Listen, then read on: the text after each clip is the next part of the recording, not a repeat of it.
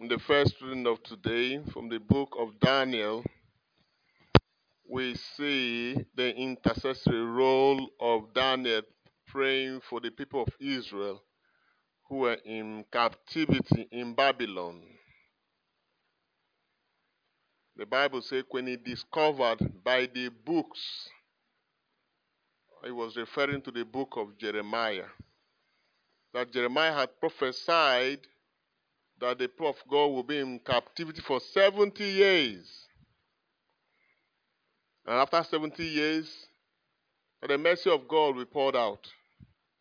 And then they will be released to go back to Israel. And so while he was perusing through the book of Jeremiah and he saw this truth of divine prophecy, he now calculated and discovered that the people of God had been in Babylon more than 70 years. And so when he discovered this truth, he engaged the infrastructure of intercession. God, you said it's 70 years. Why are we still in captivity? Why have your mercy not come? And he began this great prayer. O Lord, the great and awesome God, who keeps covenant and merciful love with those who love him and keep his commandments. We have sinned and done wrong, and acted wickedly and rebelled, turned aside from your commandments and ordinances. We have not listened to your servants, the prophets, who spoke in your name. And Jeremiah continued, Ezekiel, Daniel continued to make intercession, to make intercession, to make intercession, to speak to God, to remind God of His word, to remind Him of the fact that what He says must come to pass. What does this teach us? You see, until you learn to discover things in the written the books, your intercessory office will be so weak. There are different degrees of prayer life. There's a normal, general praying, praying life, okay? Where the person just comes to God because he's in need. The second stage of prayer life is where you begin to discover that you have an office in your calling as a child of God. Not because you're a priest, not because you're a reverend sister, not because you are a you know anybody, you're not, you're not because you're under vows or whatever. No, but as a Christian, you have been called into the office of prayer. And so, because you have discovered your identity in God, you will see prayer as your daily function. You become a functionary of prayer. You must pray. Your Christian life becomes sustained in its glory by prayer. Then, as you work strong in that dimension, in that office of prayer, you begin to be led into deeper mysteries of prayer. That deeper mystery of prayer is where you can come into what they call being an intercessor. When God begins to give you burdens burdens to pray about because the heavens only operate by the energy produced by prayer. So God begin to lay in your heart. Pray for this. Pray for pregnant women. Pray for those who are sick. Pray that the ears of men will be open to the gospel. Pray that the darkness around this territory may be vanquished. Pray against the onslaught of Satan. Pray against sinners. Pray against those that have marked out to destroy this week. Pray. You see God laying burdens upon you. And until you pray through your heart, you will know that you, it has not been cleared in the spirit. So you have to keep praying and keep generating the energy until you feel the peace and the joy of God in your heart. Then you now know that sufficient spiritual energy has been produced. And so whatever may be the burden of your heart at that point in time, God has taken action. And so that what would lead that what happened to Daniel here. So you have to pray, intercede, remind God of his covenant, remind him of all that he has said in the past and what he spoke through the prophets. Confess the sins of the people of God that led them into captivity. And the Bible said that it was after this prayer that the angel Gabriel was now sent. Amen. Was now sent to Daniel.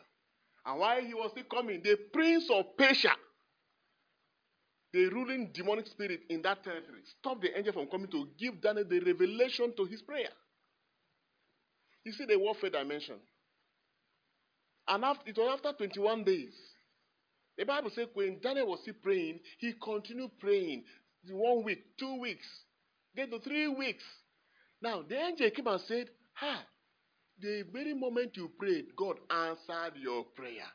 But the prince of Persia resisted us.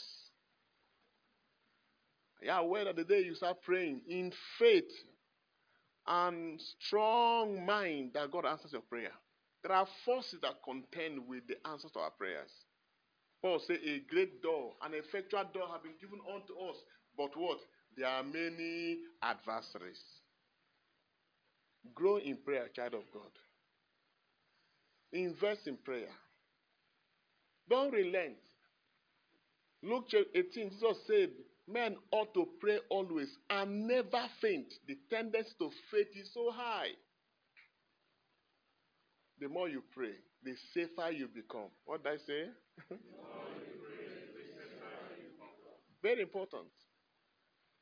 And the more you pray, the more you enter into, into realms of knowings and understandings that will begin to shape your perception of, of life generally. And that's the only dimension where you can understand why what Christ was saying here. He said, Jesus said to his disciples, Be merciful as your Father is merciful. It's only in the office of prayer you know how God is merciful. I tell you. It is in that in-depth intercessory power of prayer.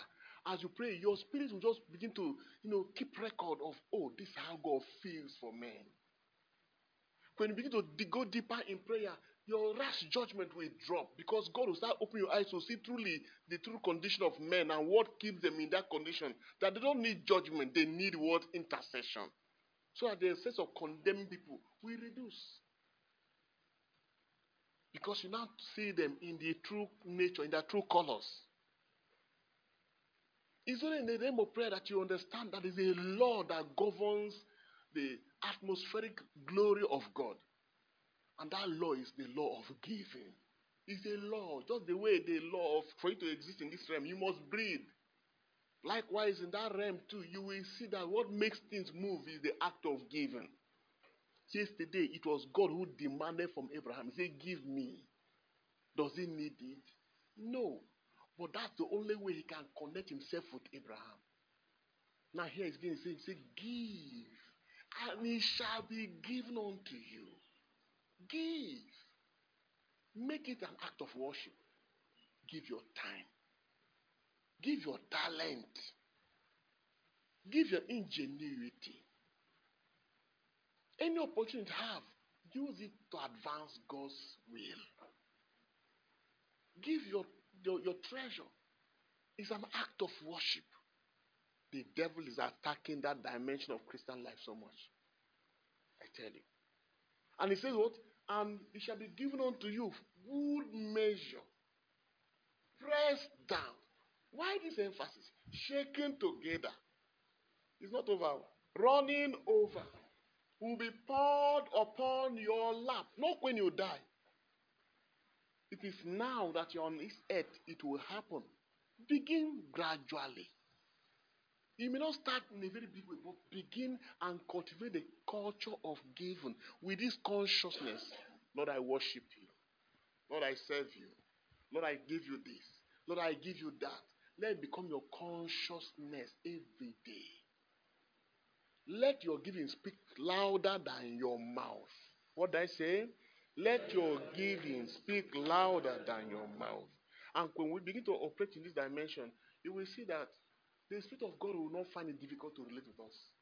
He will flow around us. So I pray at this Mass that as we are seeds of Abraham, the grace of divine supplication will grow in our heart in the name of Jesus Christ. That every weakness that comes, all the things that comes and distracts us every day, that demeans our interest in the things of God, that by the Holy Spirit we'll have the capacity to be able to push them over and continue to walk in the path God has ordained for us in the mighty name of Jesus Christ. We pray for a deeper understanding in the law of giving. That as we serve God every day, we will engage the most important dimension in advancing our growth in God. Because at the end of it all, it is this same God who is asking us to do all this will see welcome us into what He is preparing for us.